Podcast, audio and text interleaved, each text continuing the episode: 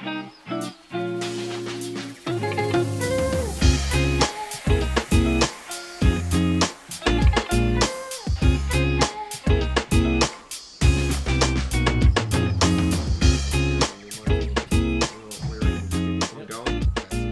Do your thing. Uh, do my my thing. I thought this was ours. You start. Oh, sorry, that's right. Yeah, I do start it. Hello, ladies and gentlemen, and welcome to the Board Game Gateway podcast, place for your entry into the world of tabletop gaming, board games, and fun times. Is that a better motif than last week? I like that. That's a good. That's a good one. I wasn't paying attention. Yeah, I know you I'll weren't. accept it. That's all right. To be fair, when Uh, I explain a board game. if That's this- the first thing I hear. I know. Sorry, I, I tuned out You immediately. lost sorry. me after dice game. What the hell's that? Where am, where am I again? Uh, anyway, well, if this is the first time that you're listening to the podcast, my name is Neva and I'm your host. I'm joined this evening by Blake, Yep. Ralph, Hello. and Matt, Yep. Mr. Giggle. That's right. and we are Blake, yep. Yep. That's just the best response you could have given. Uh, no, no, not Blake. and we're here to talk to you about board games, why we love them, and um, hopefully give you an entry point into this hobby. Um, we have just finished uh, playing a game. We decided to change up the order and things this week. Whereas last week, in our first and initial episode, we were kind of feeling things out, and we didn't really know what we were kind of going to do. And we talked about some game gateway games at the end, and we felt kind of rushed. So we decided at the end, why don't we actually play a game before we record the podcast? Yes. And we did that tonight. So we actually record. We actually played a game which we believe is a really great. Uh, well, at least I believe is a really great gateway game. The other three boys hadn't played the game until tonight, so they'll give you their thoughts and. I was about to say thoughts and prayers. I don't know, like that's, a, I'm like, that's not a not a good way to talk to them about a board game. But that game was Ganz Schön Clever, or uh, That's Pretty Clever in English. And um, look, we we're gonna we're gonna just start the podcast and we're gonna talk about this game because we all kind of uh, coming out the end of it. I think we're all kind of a bit eager to talk about this game and what just went down. It was pretty dang cool. And for those of you who don't know. Um, I- I'll give the I'll give the rundown of this because uh, I've played this game a lot of times now. But Ganz Schön Clever is essentially, as Matt put it, sexy Yahtzee. That was kind of that was kind of what he, he, he named it as. But essentially, is rolling. It's interact multiplayer Yahtzee. Uh, Even though Yah- Yahtzee is multiplayer, but it has a lot more decisions, a lot more comboing, and a lot uh, a very tighter decision space. So you know, uh, look, I'll open the floor to you guys because I've played it before. But what, what do you think of the game? I loved it. I loved it. Yeah, it was it was really it was really a lot of fun. Um, really colourful, engages you very quickly, and it, it's just simple. You just jump straight into it. Yeah. I mean, I, I thought it was really cool. Um, I'm colorblind and struggle with some games, but all the colors on these little like print and play or roll and write sheets you get, they're all really vibrant, and there's a lot of nice little pictures and color to actually look at, which is really awesome. Yeah. So I'll just Yeah. give a. the, oh, the, the, the pick the actual. The art. Yeah, the- what are these things called? I won't say pictographs, but The what i- are icons. The iconographies. That's it. The icons are really easy to follow. Yeah. That's one of the things like for for any game, especially gateway games. If it's, I reckon after about I don't know a dozen different symbols, most people would tune out. Yeah. Unless you're a serious gamer, and even that's probably far too much for a lot of people. Like I, I've played, sorry, I, I've played a lot of roll and rights, and they're not necessarily gateway roll and rights, but I loved how simple this was, yet still having that crunchy combo. Fun. Yeah. I, I reckon like this would be a game that you could play with your mum and she would enjoy. Mm. Yes. Because there's enough old world game that she'll be comfortable with, with a couple of, of new ideas that, that she'd also cope with. You know. I think I'll explain uh, just a bit how the game works as well, just so everyone yeah. kind of understands what the game is. So the game presents you with six different dice, and all of them are different colors: blue, yellow, orange, purple, green, uh, and white. And essentially, the game asks you to roll the six dice and pick one. But where, and then you you do this three times, similar to exactly what you would do in Yahtzee, and then you resolve the action according to the color. So there are five different. Um, areas, each associated with the different colors, and the six area, the, uh, the six dice, which is the white dice, is your wild dice, so it can go in any of the six areas. But each of those areas have got different things that you can do, such as the yellow area is bingo, is like a bingo sort of thing where you need to get columns and rows completed. The blue area is you're taking the sum of the blue and the white dice. The green one is you always have to increment the dice number and then it resets. Um, the the orange one is kind of just take the point value, and the purple one is kind of the, the more confusing one, which is every dice number must be higher than the last one. But if you can get a six, it resets, so you can go from six to a one, but you can't go from a three to a six. And where this game really shines, which is that you have an active player who gets to take these dice and takes the three of the dice, but where the, the twist comes in is that if I take the number three purple dice, if there are uh, dice that are valued under that three, so let's just say, for example, a two yellow and a, a blue two, those dice then go into the dice pool for all of the other players to use at the end of your turn. So whatever you take directly affects the dice that the other people are going to pick. And so that's where this game becomes really good because whereas Yahtzee is not really multiplayer, it's kind of multiplayer solitaire mm. because what you do doesn't affect the other person. It's just mm. I have a turn, then you have a turn, then you have a turn, then you have a turn, and at the end we just see who got the most lucky with rolling the dice. But here in Ganz Schön Clever, what ends up happening is whatever dice that I pick um, directly affects what you guys can take. And Blake, you did that early on in the game where you specifically left us with one really crappy, like orange one or green one or something like that as Well, well. that's it. It gives you that decision of do I want to take this, which is technically more beneficial for me, but if I if I take this opposite route, which still helps me, but it sort of starts to hinder everyone else. You know what I mean? It, it's, Uh, yeah, uh, it's not. It's not like cutthroat, right? It's kind No, of that stepping stone Yeah. after a single player yet multiplayer game like Yahtzee actually is. But you could still play this as almost a single player in a group setting, right? Yeah, like you, your actions don't necessarily affect everyone else's. I mean, they do in the sense that you get less to choose from. But you're not don't have to play it against the other player. No, you just and play it to and- yourself and then let the board decide what and happens. that's what Nee was sort of saying. It was saying when I was making that decision, you know, although you can technically block us here, it's not necessarily always the best way. The best way to play it anyway. Yeah. Yeah, You it's know, not the best move for you. Exactly. You Yeah. you you want to work on your own combos, and that's what starts flowing through as you start having a few rolls. You start, oh, if I get this, oh, now I can cross off a yellow one. Hmm. Oh, now I get an extra roll. You know, you start seeing it all pieced together. A few, just a few rolls in. and like there is that sort of high you get when you only have like two re-rolls and you're like i really want to get that yellow six right now or something and you're constantly oh i got one more should i push it again? And so there's a bit of that it's luck but it's also exciting luck in a game which is something i really enjoy in board games where Yeah. you know mm. you're, you're chasing also- that high. We're all on the same playing field. yeah we away, are we are yeah. And sorry to, to bring in another game, but that political game we played last week. I've got, I've got to bring corridors of Power. Cor- we uh, yes. So for those of you listening, if you heard us talk about Corridors of Power, we finished recording the podcast and went, "You want to play it?" And we all did. So Yeah, we, all did. We, immediately and all of a sudden, one of us just suddenly realised, no, I don't want to play this anymore. I don't know who that was. yeah i don't know if you guys can guess who that is No, I yeah. can't remember really. It's a bit foggy. But Oh. in comparison to this, right, I, I, I think because I was thinking about it during the week, you know, every day stewing over it, back and forth. in my own- Waking up in a pool of your own Yeah, sweat. that's right. Get that fucking lamp. The greens. Last thing I do. sure. Um, but like straight away, the cards had fucked me over. Yeah. And it wasn't just because of what I'd gotten; it was because of what everyone else had gotten. Right? I didn't even have Yeah. an ally out in the real world, um, and so. I think that affected how I enjoyed the game, right? I also came into it Yeah. thinking this is a political game. I'm going to play it politically, and it's not. It's not a role playing game at all. It's a still- nego- it's actually a negotiation game with a little bit of actually deception. yeah, even that's more deception, I'd say. Yeah. than anything else. Definitely. yeah. I um I've played a lot of games of that as the only game I've seen where three of the players got the exact same constituents and Yeah, Matt was the only one that just completely different up. from the rest of the To give of you the an idea of like ending scoring, it was like Ralph and Blake ended on 36, I was on 34, and then Matt was on 18 or something like that. Like it was really Did close. I even between- get to double digits? No, I yeah, you did. You did. did. You were there.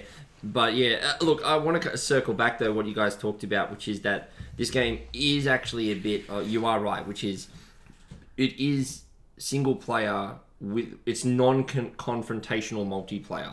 So mm-hmm. what I do does like for those of you listening. So we should also mention that a roll and write specifically, which we talked about. If you don't know what that is, it's simply you roll some dice and you write down the according thing. So Yahtzee is obviously the most prevalent example of what a roll and write is. You roll you roll the dice and then you write down something. It's like kind of the original roll and write, if you will.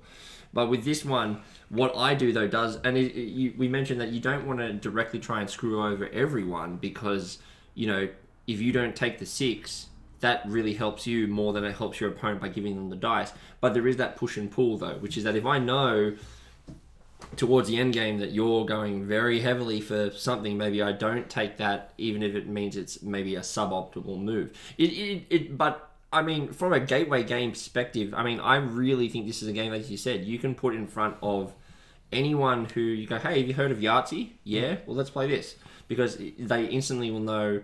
You'll look at the score sheet, and it does look a bit confronting because there's like there's numbers everywhere and stuff. But I think as soon as you explain, look, let's just worry about one one thing at a time. Like Well- yellow only can go into yellow, blue can only go into blue, and as soon as you understand that, you're like, oh, this is pretty But if good. you, if you had to judge a game by how long it takes me to describe the rules, that's a pretty good game, right? Definitely. We, Yeah, were, we were playing it within ten minutes of him starting the starting the conversation. Yeah, like we're, we're all experienced gamers, so I even think like a non-experienced gamer is still really good as a gateway game because you can literally show them your first turn mm. and they'll kind of get what to do on Yeah. their Yeah. turn anyway. Yeah. Yeah. I think well the, the total play time including the teach for this at four players was uh, just over an hour, like an hour and three minutes. So they're less than an hour for a four player game. And I can tell you from previous experience, if you play this at two players, you knock out a game in twenty minutes. And, in, and you guys immediately went and downloaded the game on your phone and iPads. Like Matt's got it open in his iPad right now. He's so he was like looking at the game and whatnot. But like you can play this game solo though. This is a very easy game you can whip up on your phone and just play it on. As you said, Ralph, you're gonna play it on the train. How does it play solo? Because like it's kind of got that. There's a game called Azul, like where you pick a tile and then all mm-hmm. the other tiles are up to the other players to grab. So this is, has a similar type mechanic. How does that really play when you're playing solo? So when you play solo in this game, you just don't you don't worry about whatever the secondary dice are. So it, what makes this game really good is the fact that we kind of mentioned that you do get to combo. Uh, you can combo your actions. So you know if I complete a row in the yellow row, that means I can cross off a free blue, which also meant I finished a row there, which means I can do another purple, which means oh I can now do a green because I did that. And you can start to see where the combos happen. But in the solo player game, the only thing it doesn't matter. It's the exact same game. You it just means It that it just it's, goes- it's, it just it's goes- just beating your your best high score. I Yeah. think Yeah. Georgie.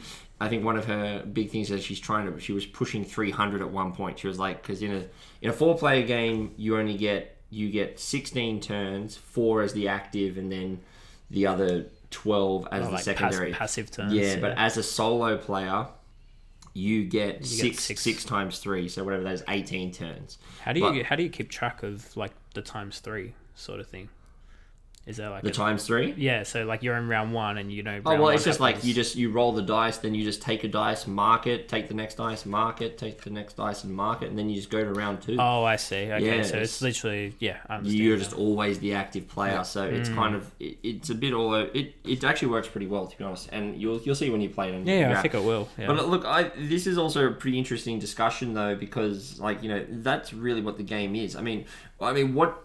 I mean, the, the other thing as well though is that towards the end of the game, you guys started to feel that this, even though it's just rolling dice, there is actually a decision space here that really started making you guys feel a bit tense. Like you were like, there is actually some choices to be made here. It's also Matt, you mentioned the push your luck aspect of like, do I take this now or do I re-roll for for another thing? There was an interesting bit when we got to round four, and like I've been watching, everyone's making these combos, especially Blake, who's always a gun at the, the strategy.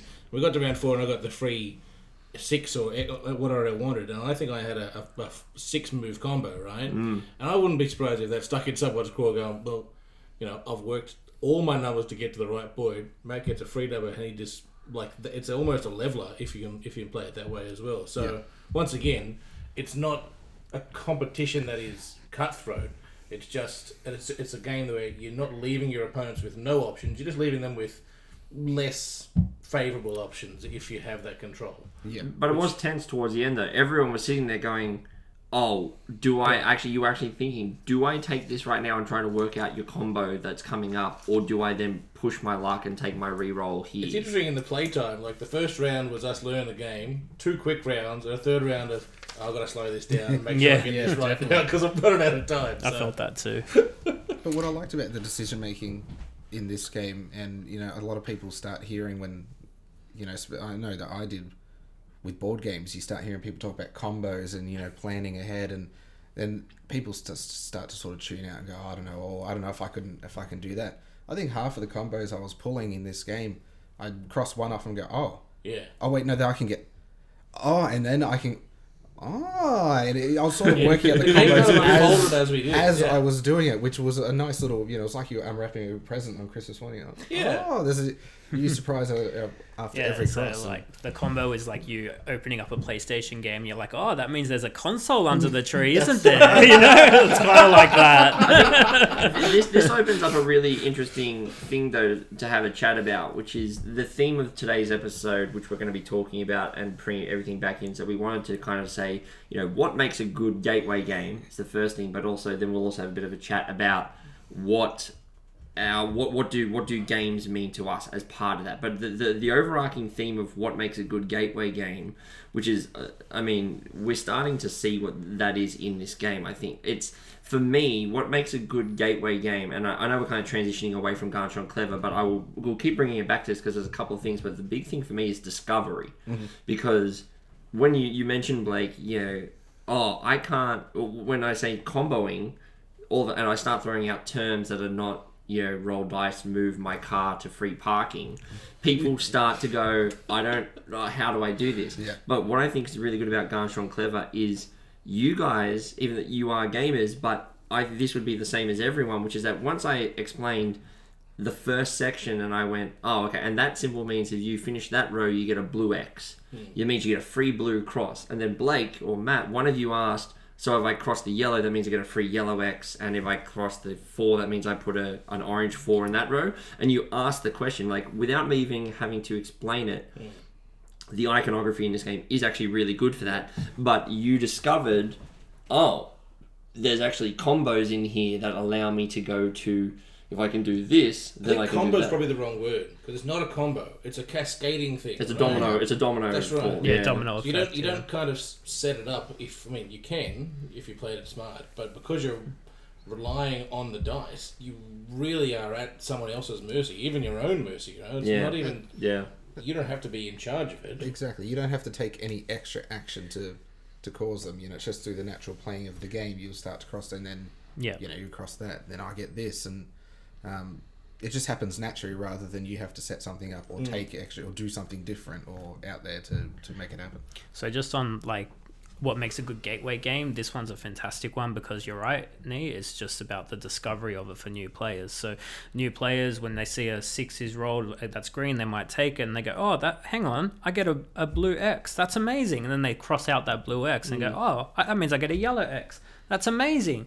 So like this game's a fantastic one, and um, I've got a similar roller right that's called Fleet, the dice game, which is about catching fish, and it's probably just a bit of a step higher than this game, but it's got a similar feel. I played that with a cousin of mine who's uh, a teenager, and she's just sort of discovering these games herself. But she's like, "Oh, okay, I get a coin. Oh, hang on, that means I get to launch a boat. Oh, hang on, that means I get to get a fish." Like, and she was really enjoying discovering these Yes. things. Yep. So that was really cool to see. So yeah, I love showing games like this. Uh, look, I played. Fleet. You brought it to GugaCon earlier in the year, and you said you want to play, and I sat down and went, "Yeah, sure, why not?" I've Hmm. heard about it. I sat down, and I literally had those moments, and I'm sitting there going. So I remember I was playing the big crab strategy. I don't know if that's actually a strategy. I just named it. Hmm. No, it is. It is. But Yeah. apparently, but I was like, well, everyone was doing something, so I went, well, I'm just going to focus on this. And then I started doing something. and I went, wait a minute, that means if I do this, I can re-roll something, right? And they're like, yep. And I'm like, huh. And I'm sitting there, just my mind just starts going from the next thing. And I think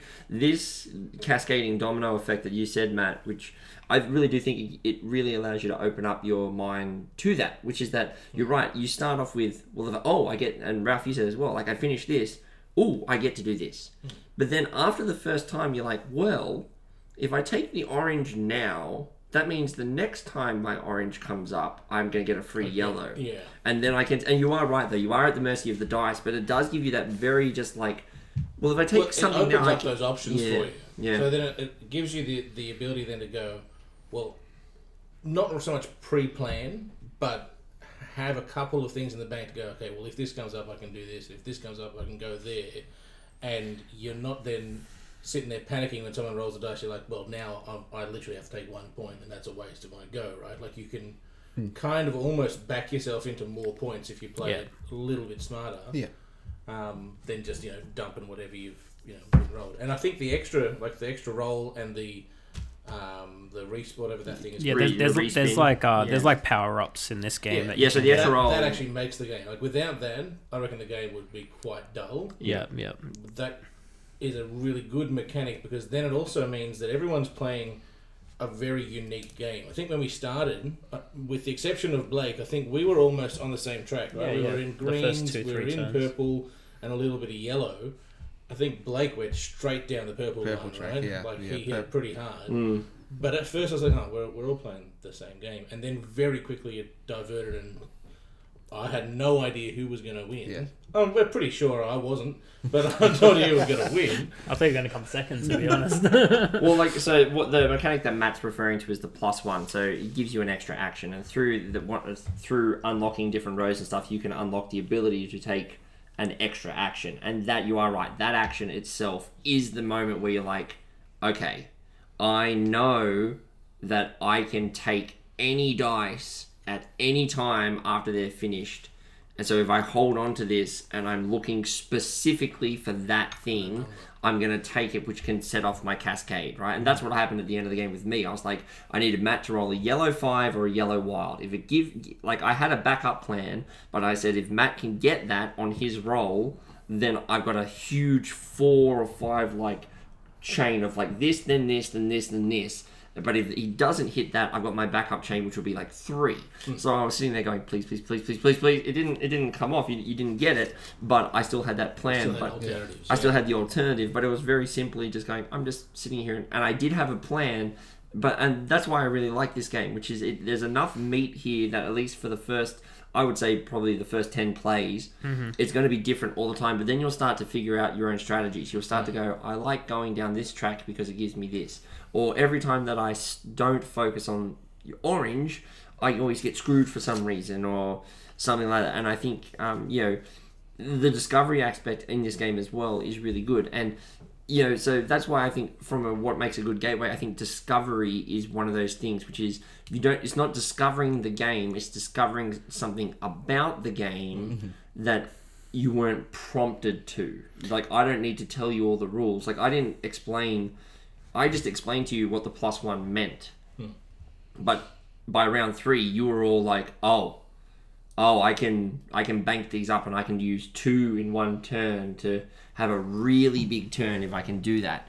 Um, and I think that was good. Uh, that was great. So Yeah, I got halfway through this game in particular, and I noticed I got a couple of foxes, and they multiply your lower score essentially. So then I just shifted my game halfway through to start making sure I had basically the lowest score like was the best out of the five different values I could get I could boost up Mm. uh, and I think that that kind of won me the game um, towards the end yeah, So- because you you had the biggest multiplier. and- yeah, so I kind of pivoted strategy uh, halfway through. Um, but this sort of game, the discovery of it, now that I've discovered that that works, I might try a different strategy later to see, because I'm sure they all work. It's just it depends on what options you're left with, really, in a multiplayer game as Yeah. well. Yeah. Yeah. Yeah, I mean, so like, I guess like you know, discovery is one of the first things that I uh, that, that I would think is a great game. I think this, but like I guess you know, I'll open up the tab to you guys. Like, what is something you would say that for a gateway game or a game? I look, I think we should also stipulate we're talking about a game that you've been able to convince someone to sit at the table and play something, right? Hmm. Like, we- it's also important you know, to think about who you, who the audience is. yeah, Yeah. Right? Are you talking about your 16 year old cousin or are you talking about your mum or your grandma, right? Like, who, are- who are you actually trying to get to play with you? Yeah. Hmm. Because, I mean, in this scenario, we're all on the same wavelength about, you know, oh, yeah, this is going to be fun to, to learn something new. yep. But how do you, in, like, you know, when we talk about a gateway game, are we, are we discussing it in terms of bringing people who aren't really familiar with the world of board games or, or still in that Monopoly mindset? I would think so. I think that's what I think we would de- determine as a gateway game. Is like more so. Uh, this is a game that opens you up to the fact that playing games is more than just rolling and moving a piece. And that's why I asked the question of you guys of like, what do you think is something that you would say you look at a game and go, that is a gateway game. Like, and what is that something like? For me, like I said, it's discovery. Like something simple enough that you can discover something about the game. But what I mean, what's something that that you would you would put out there? I would say it definitely needs to be quick to teach and quick to learn. um, so you know, there's a lot of games that I consider to be quite simple, but they're not quick. They're not like like we keep circling back to Twilight Imperium. The actual mechanics are basic, but it would it's definitely not a gateway. It you would not definitely you would definitely not show your That your ten mum hour that game. gateway game. that we like to play. Yeah, you know what I mean. But like, Yeah. it needs to be simple and uh, it needs to be fun to play, so that way you can keep the person engaged with you to actually keep playing with you. I think that's a great point, though. I think simple to learn, simple to teach is also very important. I mean, we know of it, and anyone who knows my collection knows of it. But the the award that's given out every year, the Spiel des Jahres Award. Now that's three fancy German words I've just put next It's to basically each other. like the Oscars for board games. Yeah, but, but do you know what the criteria to win that award is, though? I It think- is the best game that is the simplest to teach. Like you have to have a rule book that's under three or four pages. It has to be able to uh-huh. be taught within five to five minutes, and you have to be able to play that game within a certain time limit. So not every game qualifies. It no, sorry, Well, it doesn't have, to, doesn't, doesn't have to play within a time limit, but you have to be able to teach it to someone and have them playing within a time limit. Oh, Yeah. okay. And so that's why the games that win it are never the best the game. yeah. they're, they're not the best game of the year. They're the best game that was the easiest to teach. And that's why whenever I say anyone, look for that red, like, uh, pawn symbol, the little circle Yeah. head with the triangle body. When you see that, you know that you're in a, in for at least a game that is easy to teach. And then games out there such as Just One have won it, uh, Camel Up, Dominion have won it. Uh, the Mind, I don't think, I don't think the Mind won it. Um, Oh, the King- mine was King- definitely a finalist. it was a finalist. King Yeah. Domino has won it. There's a lot of these games out there Hmm. um, that have won this game, um, uh, won this award, and specifically that is why the the community realizes that that is something you're right that we have to acknowledge. Like Yep. once someone has committed themselves to playing a game at our table, if they're not Hmm. in this hobby, we have to make sure that It's hard to get them back. it's hard to get them back. You're right. Because I'll tell you what, um, board gamings are quite intimidating. Uh, Oh, I, yeah. I went to a board game convention and I was in my little cubby hole of a table and we played our game, but then I walked around the 10, 12 other tables and I didn't recognize any other game that the people were playing. And yeah, they looked pretty, they looked interesting, but I had no clue what they were all yelling about at the table. so, um, so yeah, just finding those simple games and someone who's willing to teach you was quite a, quite amazing. What do you think, what do you what do you reckon it is about those games? Why why do you reckon they are intimidating though? I mean, like I mean, I generally I open this up to the, the table. Like, what is it about seeing bits at a table that makes people can kind of clam up? Like, what do you reckon? I would, I would say like just you're overstimulated because you're looking at everything all at once. Well, that's it, and that, that sort of leads into what I was going to say. Um, is you know, what makes a gateway good gateway game is um, the setup of the game. And you know, I've been watching a few things from Shut Up and Sit Down, and they had they had a lot of these games, and that's something that they talked about. How you know you can set up a game, and the game we talked about last week, Ticket to Ride. That's a great gateway game, but even that one, you know, you've got train pieces everywhere. you've got cards. you've got the big board. you've got these connect interconnected board. Um, but you've got this game. It's literally you, you open the box. The box is tiny. You know, fit anywhere on your shelf, and you pull out six pieces of dice. You get one piece of paper each, a pen, and that's it. You're ready to go. Well, like you think about the Ganz Schön Clever, which is uh, what you said, right? It's literally, but think about the box is even too big. The box is as big as it is to house the paper that you write Exactly. on, right? It's six dice and this pad of paper to the point where they have made the the box. It has like a little petri dish thing, like a little plate printed on the cardboard. So it's like okay, it actually double the box doubles as the dice that the inactive players can use sits on the middle of the board game, the box, right? And like if this is the small box, and you're right, which is yeah, I think that's a really good point. Like setting up a game, if people don't understand game mechanics, what they first see, if they see a game that's larger than a Monopoly board, like and we use Monopoly as the kind of standard because like Monopoly generally takes about ninety But to everyone two- knows what that looks like. yeah, we all know what it looks like, right? And you go, well, that's going to take me an hour or 90 minutes to two hours at minimum to play. There's going to be money involved and stuff. And I whip out Ticket to Ride. And that board is bigger. You're right, there's bigger. Then I give you 86 train pieces or Yep. whatever the amount of trains is. And then I'm just like, okay. And then you're looking at this going, this is huge. But the actual game is just take a couple of cards, put Yep. the cards down, and put some trains on the appropriate color train track. That's it. You didn't put your choo choos down. It's just. And, Like- I, and I find that the hardest, one of the hardest steps is that initial hurdle of like you said, convincing someone to actually play the game. And if mm. they see you pulling pieces upon pieces left and right, and it's like Ralph was saying with TI4, it doesn't matter how easy the actual game is. It's that initial hurdle to get into the game and get them playing, and that that's the that's the biggest hurdle you got to get past. You've also got like in those. I'm sure if you're walking around hearing people shout stuff out, if you don't know the terminology they're shouting out, mm-hmm. right? Yep. Oh, uh, okay, I'm moving my farmer onto the battleship, right? Like, wh- wh- is that good? Is that bad? How many battleships do you like? You know, there are so many questions because it's just nomenclature about the game. Yep. Sheep That for wood. unless you're really into it, you you you know that's a big hurdle. That's it. you know. I and, thought and that was going to be my second point about a gateway game. Um, a clear and defined goal, I think, is really important. Yeah. It's like you say, if you're moving farmers onto battleships and you know that gives you five points, but they're not; those aren't victory points. Those are just points for you to spend. And Yeah, Your that's right. actual But only in victory the points third are gonna round of be- every turn, like, like fucking hell. e- And exactly, only if Austria controls Western Germany. Yeah, yeah that's right. And also, In if the you- third moon, in the third moon phase. unless you have an ogre, and then they're worth double the points. What? Why? What the yeah, fuck? so Yeah. when I when I teach games, I have been guilty of not saying how do you win or what's the point of this. Like so, uh, that's something I really try and drive home to say. We're playing this game. How you win? Most points, like that sort of Yes, thing. yeah, And, And coming yeah, back to what is this thing called? uh, that's pretty, that's pretty clever. clever. That's pretty clever. Like, there is nothing that's unfamiliar. We're dealing with colors. We're dealing with numbers. That's it, right? And there's, dice. no, there's no there's no talking about anything specific, mm. any any any Yeah. setting or anything like that. I also think it's important to have a game, and this is obviously coming from the guy who doesn't win games, but to have a game where if you lose, you haven't felt like you've wasted your hour. Yeah, that's Right? true. And there are a lot of games where you can jump into, give it your best, get absolutely murdered, and work away, walk away going, I did not enjoy spending that time at all. I think, yeah, that's like res- if it's not a level time, playing yeah. field. Yeah. I'm okay to lose that game because, you know, it was it was fun to get to the loss. Right? It wasn't actually about the win at all. It's oh cool, this is really cool to as you said, unravel the bits as you go, learn the game, have a bit of fun, see other people's strategies. Mm-hmm. But I didn't get to the end going, oh, motherfucker.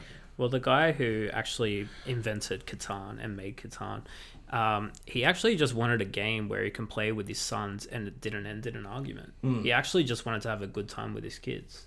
So that's why he made that, Well, which is really cool. That's essentially what board gaming is for me. Board gaming is twofold for me. The first is that I do like to exercise that thinking part of my brain. That's the, I, and I will admit, like I'm a gamer. I like playing games. I like finding strategies.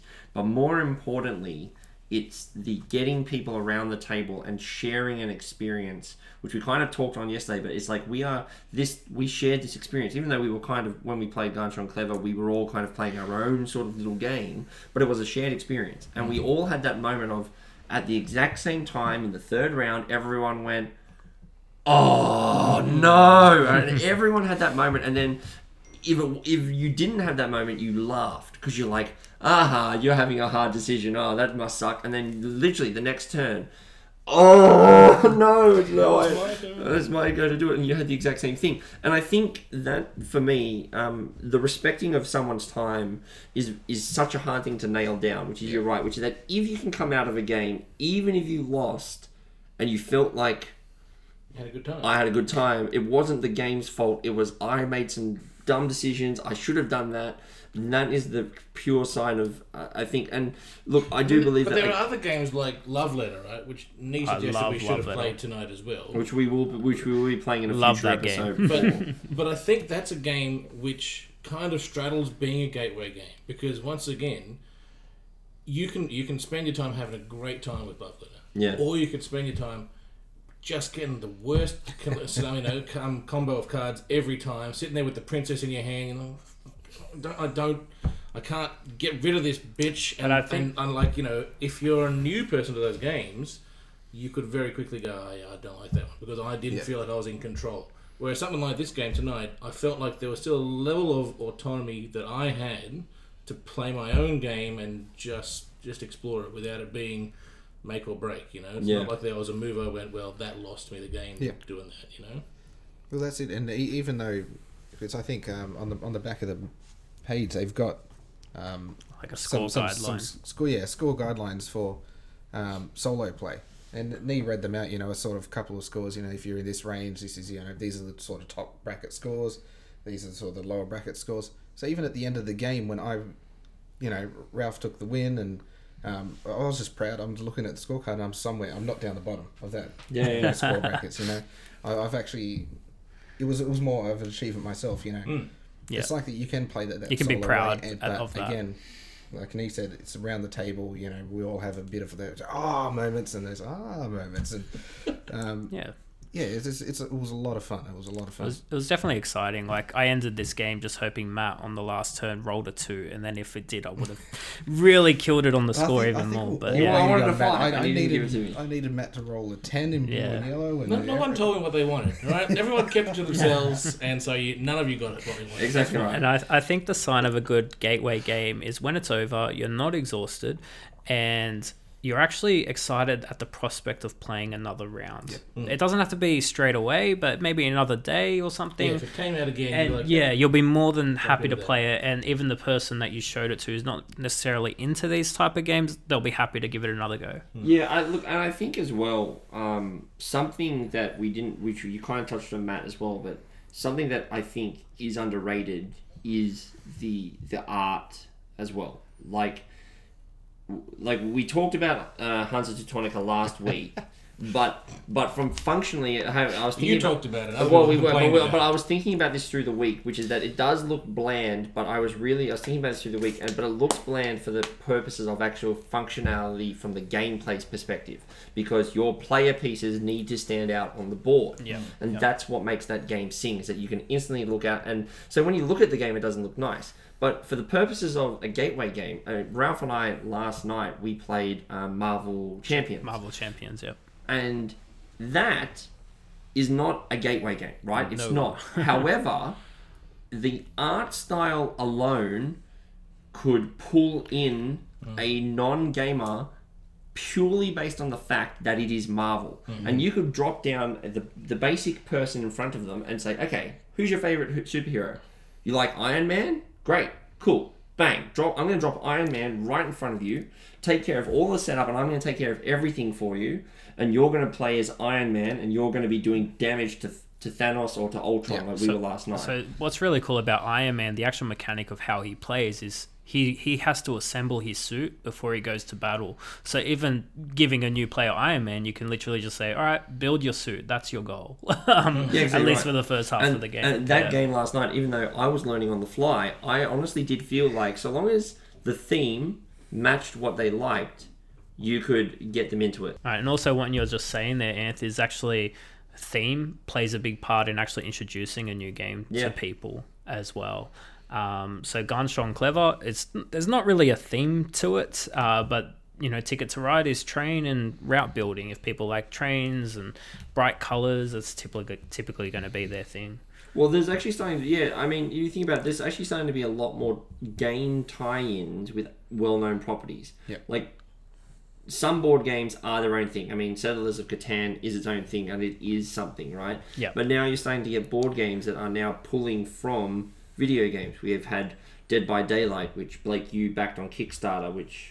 You know, welcome to the club. We're sorry that you're here, um, but you know, Sorry about that hole in the bottom of your wallet. Yeah. but there was also the Sniper Elite board game. There was, um, there were other. There have been other ones that have now come out, um, and we're now Well, starting to Well, see. actually, You um, sorry. go- oh, well, there's a there's a fantastic movie from the '80s, I believe, called The Thing. yeah, and the board game of it sounds like it's right up my alley, which is literally um, it's kind of semi co-op where I don't know. Have you guys seen the movie? yeah. Um, uh, look, I've, I've seen for- the, for I've the- seen all the clips of it. for those that haven't, um, they're basically scientists at a research post in Antarctica, and uh, basically one guy is a demon um, that's kind of in their camp, and when the demon kills you, he actually just sort of takes over your body and becomes your form, and he can only kill other people in the post outpost if they're alone. So in the board game, you actually like play with the six other people at the table. Everyone's a scientist, and one person is the demon. So there's a bit of social deduction, but uh, if you're ever alone in the room with the demon, they can overtake you, and it all happens with cards secretly, so you never know who's really human or not. So I mean, the other biggest Yeah, it's a cool theme tie-in. Sounds a lot like Among Us on the.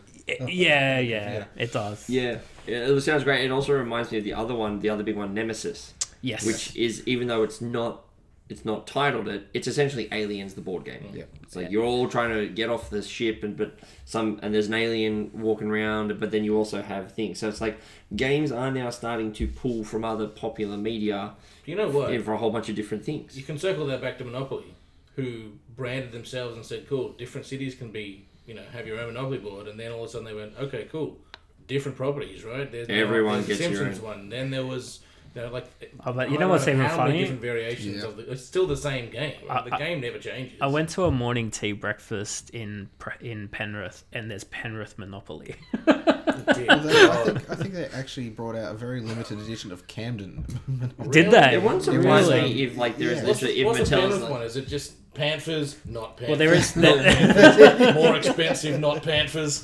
Going to Panthers. All right. go to go to jail, knock out two teeth. uh, Ice Guy is there now. The, the driving range, the pokies, the field. Yeah, but like, but I think I wouldn't surprise me if Mattel are just like submit us your things and we'll make you your own custom board or something like that. Wouldn't It's, surprise it's me. made their company, you know, a billion dollar company, and they didn't have to change their base game. So it's a pretty smart marketing ploy, really. You know, Yeah. I'm convinced people just collect those type of games and, Jane ne- and never play Jane's them. got every single Star Oh, yeah? Wars version of it, right? And How many I think, Star Wars versions? I think there's Too four, many. Or, I think there's four or five. Of I've them. got the Phantom Menace one actually. Yeah. If you're missing it. No, no, I think she, she's got them all. Don't okay. But yeah, and look, and that's the thing. Like the idea of like your property being actually recognizable is something that can help get people into a game. Now, it won't work for everything, right? It's not going to obviously work, but specifically with Marvel Champions last night, there's also now a new, another version called Marvel United.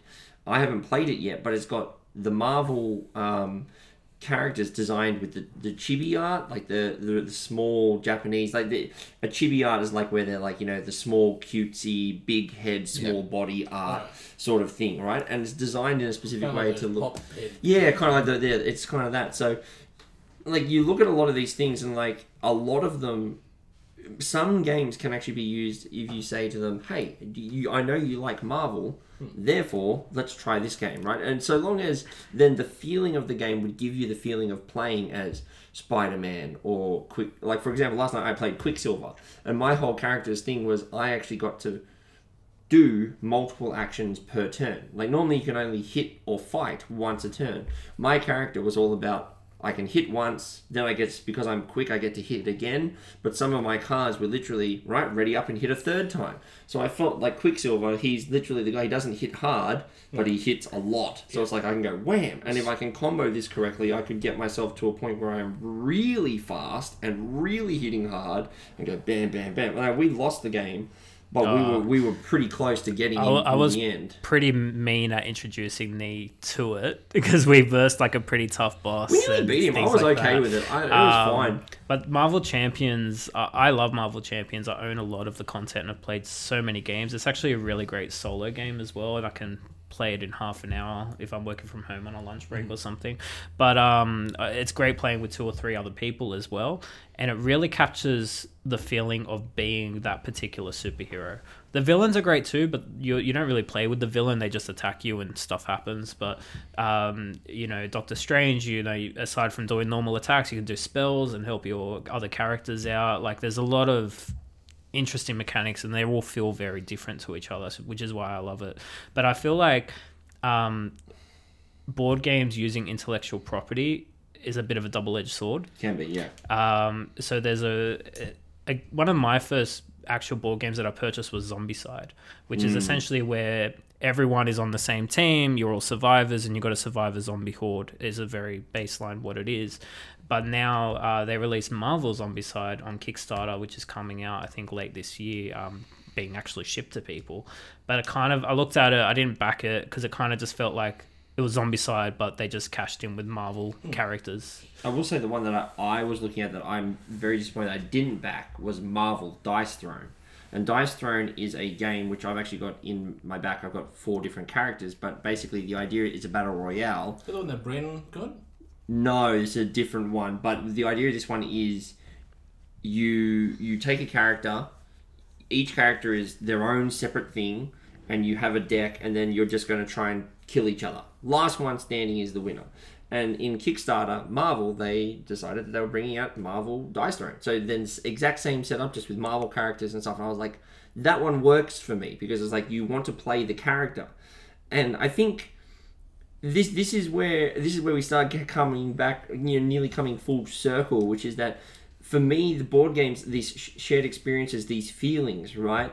Like, what do board games mean, right, to us and stuff like that? Whereas, like that shared experience, if I'm playing Spider Man and Blake's playing Iron Man and you're Wonder Woman and Matt's, you know, Doctor Strange, we get a, our own individual feeling, but we also get that feeling of, all right, we're going to pile on, we're going to pile on Nebo right now. It's like, ah, Spider Man's going to be taken down, right? We get this, and it, it, it really opens up the door to something that you don't normally get. Like, you don't get the, uh, the, it's also very insular in a weird way. Like, it's unique to you. Like, even though the game has been played by many other people, maybe in the same way, the way that the game gets played is unique to you. You solely get this experience, and the people who were there sharing that experience with you, and no one else had that experience. You know? So I played a game of Hail Hydra, which is essentially for those board gamers out there the Marvel version of the Resistance and Avalon. Um, but what's really cool is everyone is Spider-Man, Superman, not Superman, but it's Marvel. But um, and that has a one-time powerful ability. So it's the Resistance, but everyone has that one-time super special thing that happens. So Nice. it's really cool, like that. I mean, well, I guess, yeah. I mean, the, that's that was like that Marvel Champions as we so it's now been out for about three years. It came out about 2019, so it's now it releases new superheroes as Fantasy Flight does. Fantasy Yeah, I Flight, think, the um, publishers, they kind of just produce new content every so often. They've done, you know, they they this is not the first time they've done that. They do it with like the Arkham Horror card game where they release the packs and So they do them in cycles. So Yeah. each cycle, I think, is like six or so heroes, and um, they generally release one mini expansion every three months as well. yeah. Um, so the latest one that's coming out is actually the X Men one. So they're actually shifting to that, and pretty excited for it. Um, you get to play as Wolverine and Cyclops and things like that. So. Um, Pretty keen for that, but uh, I'm still a bit behind. I I've purchased a lot of Marvel Champions, but not everything. So, um, but yeah, I'm pretty excited to to hit that. But um, Marvel Champions is a game that I'll pretty much show every Marvel love of a person. Really, um, yeah, it's, I'm glad you it's- showed me. I really it's enjoyed it's, it. it's a pretty great game, and once you have your first game of it, you dive into the deck construction where you realize, oh no, that card's shit. I'm not going to take that in, and things like that. So really, it's a game where you put the best cards in the deck before you play, and then you just have fun playing out and see how that deck actually plays against the the villain. So that might be my gateway into actually deck builders because I don't like deck builders usually. But that's usually because I'm sitting there going, uh, I've got the petrified zombie and I've got the the mauler. I don't know, are these good? Are they not good? I don't know what else is out This is there. why I think we need to play Dominion. I think we need to play that one because the names of the cards, especially when you're playing the very beginner game of Dominion, is like the market. What does the market do? Just get you one action, one gold, and one buy. And one card, I think. So one yeah, of so them. something- the, but like- the festival's yeah, two but like, but that's yeah. it. It's like it's we're not playing like the petrified zombie and hmm. and Aquas, the water mage, right? It's not hmm. like it's yeah. not. It's just like this is the market. What's what's the one? What's the deck builder? That's what's, what's your big one? The, Domi- Dominion. That's the No, no, no, oh, the- Dead Reckoning. The Is that a deck pirate builder? one? Which the one? one that the one that Tom and George love playing. Oh, uh, Where you get- Millennium Blade. yeah, Millennium you end Blades, up with yeah. bloody hands. Which Blake al- Blake also loves playing that one, I Oh, I think. can't stand that game. I've Yeah, It's played just it. too much. It's the one. So for those And then you of find out that Nee left half the cards in the box. You're like, really? There's more? a deck builder where half you the leave cards, the cards. try like three quarters of the cards after all the like I kickstart the collusion expansion. That's pretty funny. But yeah, Millennium Blades is the. Uh, we're gonna pretend we're anime uh, Yu-Gi-Oh card protagonists, and r- but you build your your thing in real time, and then we're gonna play it out. And the main rule, which I, I do love and I hate it, but the main rule is no take backsies. So when you get to the tournament phase, the rule book specifically says if you stuffed up, too bad, right? That's the point. It's a real time game. Um, that's definitely not a gateway game, but it is certainly. But it, that does evoke the But feeling, though. said, maybe this Marvel one is my gateway into that kind of game strategy. 'cause Maybe, Yeah. Well, that's the thing because like I played it yesterday when we played it with Ralph. I just played with the base, the base set. I think as So well, it's like, right, with the give me deck set. builders, like I, I missed in growing up, I missed the Pokemon phase. I, there were no real card trader games like in the playground that I got through, right? Whereas Tom was big in, in Pokemon. You guys, He was were big into in- Yu-Gi-Oh, in yeah, Yu-Gi-Oh, yeah. and- I what was loved the other one? Yu-Gi-Oh. Played one it. Magic. I played a lot of Magic. Yeah, like Magic was a huge. Like there were a couple of people who played Magic in my grade, but it really wasn't. Like there weren't that that that IP wasn't really around for me. So I So- think that's why I'm kind of behind the eight ball. I, I, that I, stuff. I think you'll quite like Marvel Champions, Matt. Um, the deck construction is very different from deck building, um, but it, it does v- play very similar to Magic, where you're tapping cards and getting powerful abilities with it. So there are those combos in the game. And you have to spend cards to play other cards, so you have to make. yeah, so there, there are some tough decisions to be made during the game. Oh. Um, even like just picking of what. So you can be in hero form where you, the, you attack the villain and the villain attacks you, or you can be in alter ego like a civilian, uh, where the villain doesn't attack you and you can heal up a bit. Um, however, the villain will start to speed towards the end game a bit quicker. Um, Because you're essentially not battling him, so he's getting his scheme is Hmm. That's moving along because you're not there to stop him. So yeah, so it's quite an interesting game. So yeah, definitely be happy to show you sometime. It's really cool. Yeah, I think um, look, we're, we're we've kind of circled around quite a lot of things that we really like out of Broadway, uh, out of a gateway game, which is like you know simple, uh, well, simple enough. It allows people to f- like discovery is also another way of saying allows people to feel smart. Like you want, like, it allows them to like, oh, if I do this, I can do that. Right? I I think you're getting that uh, that endorphin where you're just being Yeah. you're being rewarded all that Yeah. time, and it, it's a good feeling. Yeah, I think also It's a good dopamine hit. Yeah, Yeah. Uh, being simple enough, having a nice enough look, like the artwork does matter for getting people in. Not being too big is another one. Although I will say though, once people kind of get over that hurdle of like, oh, this game is too big, that very quickly opens the door for so much stuff. You're like, oh, this looks fun because there's once you get over the idea of size, I like the the like.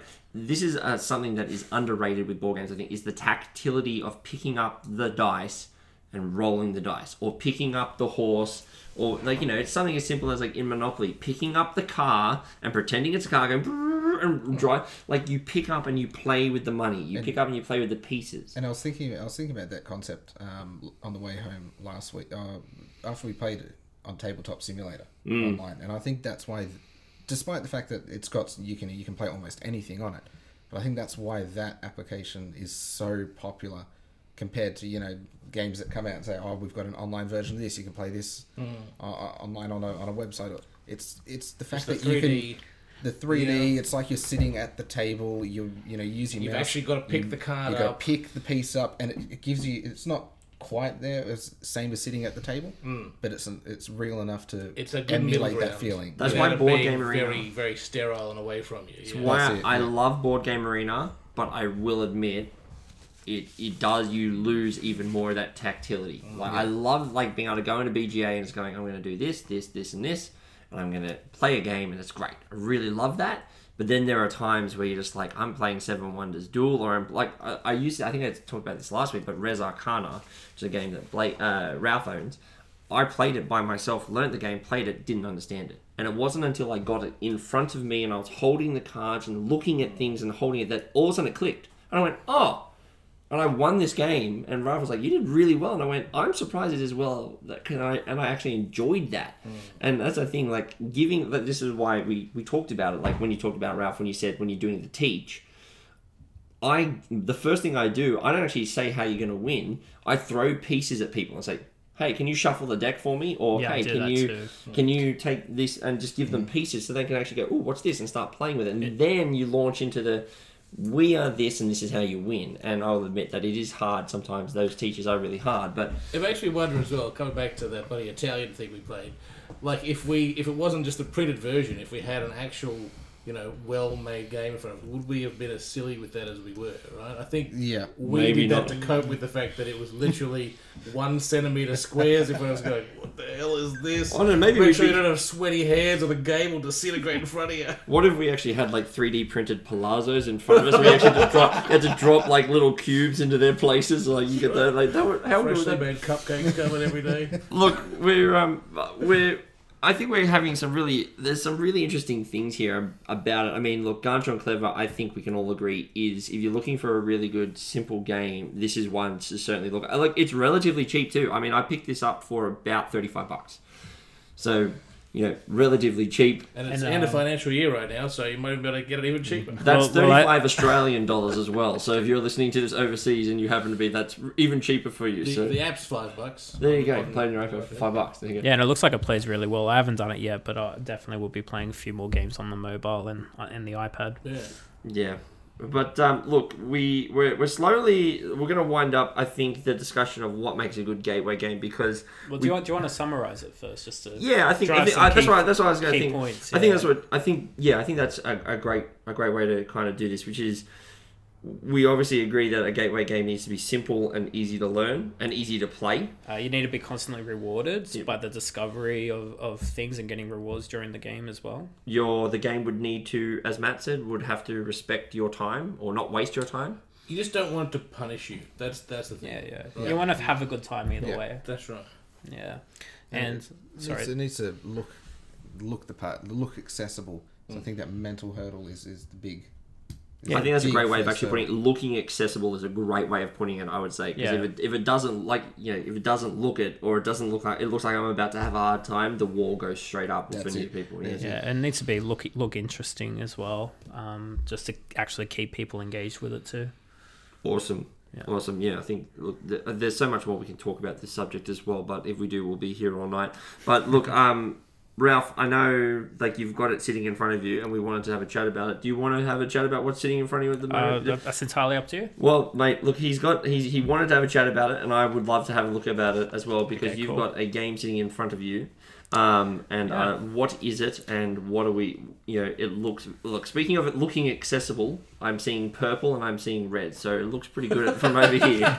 So I like the way I like the look of it. So Uh, yeah, so I thought um, we're actually filming this today when they released the James Webb Telescope picture, and I thought, why not review a space game where we're in the galaxy? ah, So let's do it. Tie-ins. Yeah, awesome. that was a nice little segue. huh? what is the name of this game? this game is called Galaxy Trucker. Uh-huh. And uh, think Guardians of the Galaxy for those Marvel fans. Uh, and you're Star Lord, and you know you're in the scrapyard, and you're trying to find the best ship's parts for your ship, because that's what you'll be doing in this game. There's going to be a massive pile of little tiles, face down, just black, like it's in space. And what you're going to do on your turn, you actually have a board in front of you, and you're going to be building a spaceship. And the way you do that is uh, this is all real time everyone just grabs one tile face down, brings it back to their board, and only when your hand is on top of your board, you flip that tile over and you can see what that part is. And then you can choose to either put that part on your ship and it's stuck there, or you can put it back in the middle face up and anyone else can grab it. So you're constantly, Right. all four players, it's up to four, uh, can, are constantly grabbing tiles, taking a look, putting it back, and so on and so forth, just trying to build the best ship. Right. Now, there is no time limit. You can take as much time as you want. However, as soon as someone's finished building their ship, they then flip an egg timer, which I think is like two minutes long. And then if they flip it again, then that's you need to be finished with building your ship. Right. Okay. So there's a bit of real time pressure there. Yeah, a little like bit. not taking too long, but also making sure that you've got a good ship. Yeah, and, and all the parts are pretty much things that you expect on a ship, like rockets to actually propel you forward, uh, like your crew quarters for your little men to live in. Um, there's going to be guns because in space you're going to have to shoot some stuff like course. pirates and things like that. So I mean, we've all been to space. I mean, and um, in space, We understand space. Don't worry. you're, you're going to find uh, some space junk there as well, and some of it could be valuable. So you want to you want to basically have some um, storage quarters on your ship as well to actually put your stuff in. SS Voyager? What junk is this? Worthless crap. So that's actually like the first part of the game. Right, right. The second part of the game is actually going on the adventure with your ship. Now, your player mat actually is like a little grid. So you have numbers 4 to 10 on Yep. the top and pretty much on the side. So it's kind of like a Microsoft Excel a little bit. And you might discover a meteor swarm and then you roll some dice and then like meteors can come from the top or to the left and things like that and they can hit parts of your ship. And some of the parts that not every part connects to a part as well but some of the parts if you leave an exposed coil on the side of your ship where a meteor is going to hit you you're actually going to lose that part of the ship.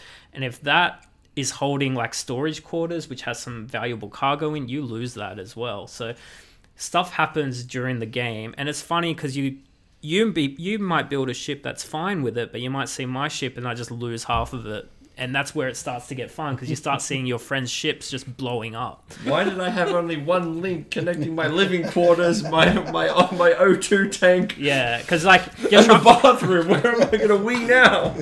Put all the fuel storage on the outside. That was such a dumb idea. so like you you can't build the perfect ship. No one can because you're in that little bit of a time pressure as well as uh, once you put a piece down, it's locked in. So Right, right. You, you kind of do get stuck, and it's a bit of a luck thing as to where the dice will actually send the meteor swarm as well. Right. Um, so you might actually find an abandoned station, and you can, if you have six crew members or, or three or whatever the card says, you can go on there and pick up some valuable cargo as well. Um, and essentially, to win the game is the most points win. So you get points by the most cargo you have, um, how far forward your ship is, like how fast it is as well, and things like that. So um, you might find an abandoned station that's worth six cents is the currency of this game. Um, you might s- send crew to b- board another ship and go back to the spaceport and sell it for money and things like that. So, well, you might just get attacked by pirates and you've got to fight them off. That's a fine cargo hold you got there, Matt. Be a shame if anything were to happen to it. yeah. So look, So, why would it looks great? I mean, actually, uh, you, you've brought the you've got the board in front of us here, and it looks really cool. So I did because I wanted to show you guys what the board is. Um, so there's three stages to this game. So Yeah. stage one, you're building a little ship, and then stage two, you're building one that's pretty much double the size. yeah, And then the last rounds of the game, so you're going to go on three adventures and build three different spaceships. It's actually triple the size of your first one. Cool. So yeah. so building a good ship, especially towards the end of the game, the cargo is worth more. You get more points, you get more multipliers and more combos. Um, but it's actually really fun just building the ship because that's literally half the game, and then you just watch whatever happens to your ship. So it really is just nonsense fun when you see another player's ship just blow up. How long does it? like how long that. does it play? The box says 30 minutes, but I never see any box tell you the true time it plays. Yeah, exactly. Uh, I would, at I would, least half hour. I would say it plays in an hour at four players. Yeah. Yeah. Oh, we got an hour before. With the three rounds, I'd imagine like it'd be a, a good learning curve as well. Like you, you've got Yeah. a chance to have your dud round right up front and go, oh, I'm not doing that again. Yeah, That- exactly that's it, right. that's it. yeah. Over the three rounds, you're not locked. In, you make a crap ship Yeah. with some serious flaws. You're not stuck with that. That's not you know your whole game gone in that just that building phase. Straight And that up. loops back into the yeah, not time wasted there because you at least have your own chances to, to, to improve your own skills before you get to the end of the game. Who who do you think this game would be for, Ralph? Like uh, like I look at this and go, this isn't a gateway game, but part of me goes, oh, but it could be, like because it's just flipping tiles. But I think that from the look of the tiles, though, the t- the artwork it won't bring people in here. I don't. Think. Um, the artwork is quite comical, I'd say. It's kind of like the Jetsons back in the day. Right. Um, I wouldn't say it's a gateway game, but No. I have shown this to brand new players to board games that are that are keen to give it a go. Because as soon as I pitched the the theme of it, where I said, you know, we're we're just in space, we're got to build a ship from junk, and they were like, yeah, okay, that sounds interesting. And then I told them what the mechanic was of flipping the tiles, and they're like, oh, this sounds like fun. So it really depends on the person, um, but I wouldn't say it's a gateway game. No. okay. I Um, mean, I, I think if you were setting this up as well, though, like if you had all the tiles set it, it wouldn't look complicated. No, it As looks long as everyone messy. had their own little space plus a board game plus you know Yeah. meeples and God knows what else. So, Well, that, what's really cool about this game is like there's no turns when you're building the ship, right? So I might want that that rocket with a certain type of connection so it connects nicely and it doesn't leave my ship to be vulnerable. So I might wait for you guys to reveal it, put it back, and then I'll quickly snap it up. Right, right. Uh, so there's a little bit of that. Um, and you know, there's that time where it's like Matt's like, "Oh, I really need a battery because that's how you power up your shields or your weapons." And I'm like, "I know where a battery is. I'm just gonna put it in my ship so Matt doesn't get it." right. Yeah, yeah. Um, Okay. Little Why- things like that. Me? Why me? No, I'm sorry, man. Well, look, if you didn't have the three hippie cards last week, we wouldn't be in this in this situation. Okay. Just the foil. That's what I am. That's So, fine. so this game initially came out, I think, in 2007. Yeah, it's, a, it's an Um, old game. Now, It's an isn't old game, but it is it has had a resurgence because the copy that I've got actually is a reprint that got released. I think 2 Wasn't year- it? two It was the years ten year ago. anniversary, wasn't it, or something like Yeah, that? yeah, yeah. So I had one game of this. Absolutely loved it. It's it was on my mind for about three or four months, and then I finally picked it up. Right. Uh, yeah, it's fantastic. So um, that is Galaxy Trucker. Awesome. Definitely looks like a lot of fun. It does. I think we should play it. If you want to play I'm it? down. Absolutely. what now? Yeah, I think we should. I think we should wrap this up because we're coming to the end of the op- episode. I think we should give it a go. What do you reckon? Sure. Yeah, sure. All right, good. I'm getting trepid. Yes. They're, they're they're looking at me like. I, I think when you're on the podcast, you have to say yes, Well, no that's matter right. what game it is. You literally locked me in now, right? Like it's, it's recorded. Yeah, that's exactly what I do. And that's so we're gonna go play some Galaxy Galaxy Trucker with that. And so I think Chief Wiggum, did you do it? That's, that's, that's what you did. That's exactly that's exactly what that is. All right. Well, anyway, that's going to bring us to the end of this episode. I think. I think, Uh, uh, so I think we'll spare the listeners our outro music again this week. Uh, we actually have outro music. we do have actual Yeah. outro music. I'm not going to play it now because I'm going to have to sync it up, and I don't think I could do that. But from myself, Blake, Ralph, and Matt, thank you for listening to the Board Game Gateway podcast. You can find us at www.boardgamegateway.com. We have a Discord community, a Facebook group coming. Uh, it should be up by the time this podcast is out. Um, and uh, look, if you want to play some games, come hang out in Discord. We'd love to play some more and meet some of you guys in the community. So, look, on behalf of all of us, thank you very much for joining us. We look forward to uh, your company next time. Uh, see ya. So, get out of here. See everyone. Well, that went by pretty well, don't you think? That's how I podcast.